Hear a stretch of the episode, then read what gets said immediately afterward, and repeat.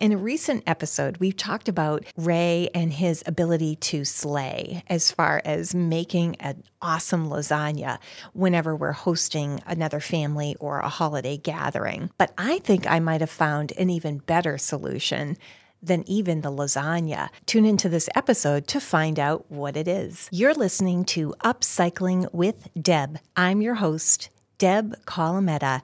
You can find me on Instagram, Facebook, and Twitter at Deb Colameta, or you can go to my website, thedebsite.com. I hope you'll go there and download your free downloadable guide on how to responsibly get rid of your things, your extra things. Recently, on one of our episodes, I talked about holiday entertaining. My husband makes a wonderful lasagna. His job when we have company coming over is to make his lasagna. I step out of the way and let him do his thing. But sometimes, if you're still feeling a little bit overwhelmed by the idea of entertaining a large crowd or even another family, one thing that I've been finding is that we are able to host people really easily by inviting them over for coffee or tea. So that's a great way to stay connected with people without that overwhelming feeling of, oh, I got to clean up my whole house. I've got to block out three or four hours. All those things that introverts like me think of and worry about. Uh, by giving someone an informal invitation to have coffee or tea or soda or whatever, you can invite them into your space, have a meaningful conversation, and focus more on spending time with the person than the preparation. We all have coffee mugs. Most of us have china that we've been saving for a special occasion. Why? We don't know. Um, but we have the china, we have the place settings, maybe even bust out a tablecloth if you want to be all fancy.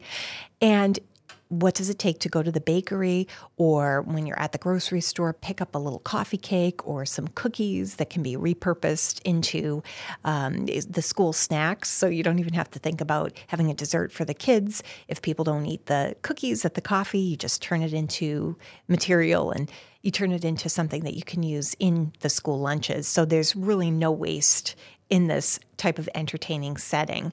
And it's a little less time involved as well the preparation and also the visit itself. Maybe it's an hour, maybe it's two hours. That makes it easier to schedule in between events as well. You can do something after school, you can do something first thing in the morning, after lunch, on a Sunday morning and not feel stressed about the time that's involved. Also, Ray and I have been trying our best to be careful about what we eat, and we're really trying hard to limit how much sugar that we're taking in.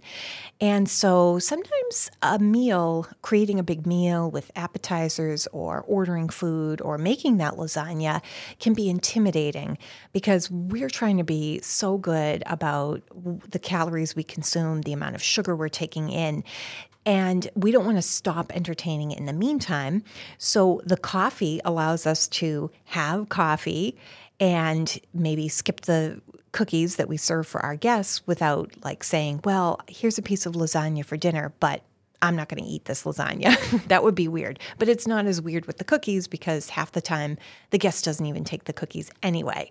So not only is it time effective, you're using things you already have, you're saving calories, and you are socializing and spending time with your friends. And that's what life is all about. You shouldn't be letting your things, your stuff, your hangups get in the way of developing those friendships, those relationships, and those contacts that we were craving throughout the pandemic. Bring it back bring it back and connect with your loved ones. Thank you for listening to this episode. I hope you'll go to my website, thedebsite.com, and get your free downloadable guide.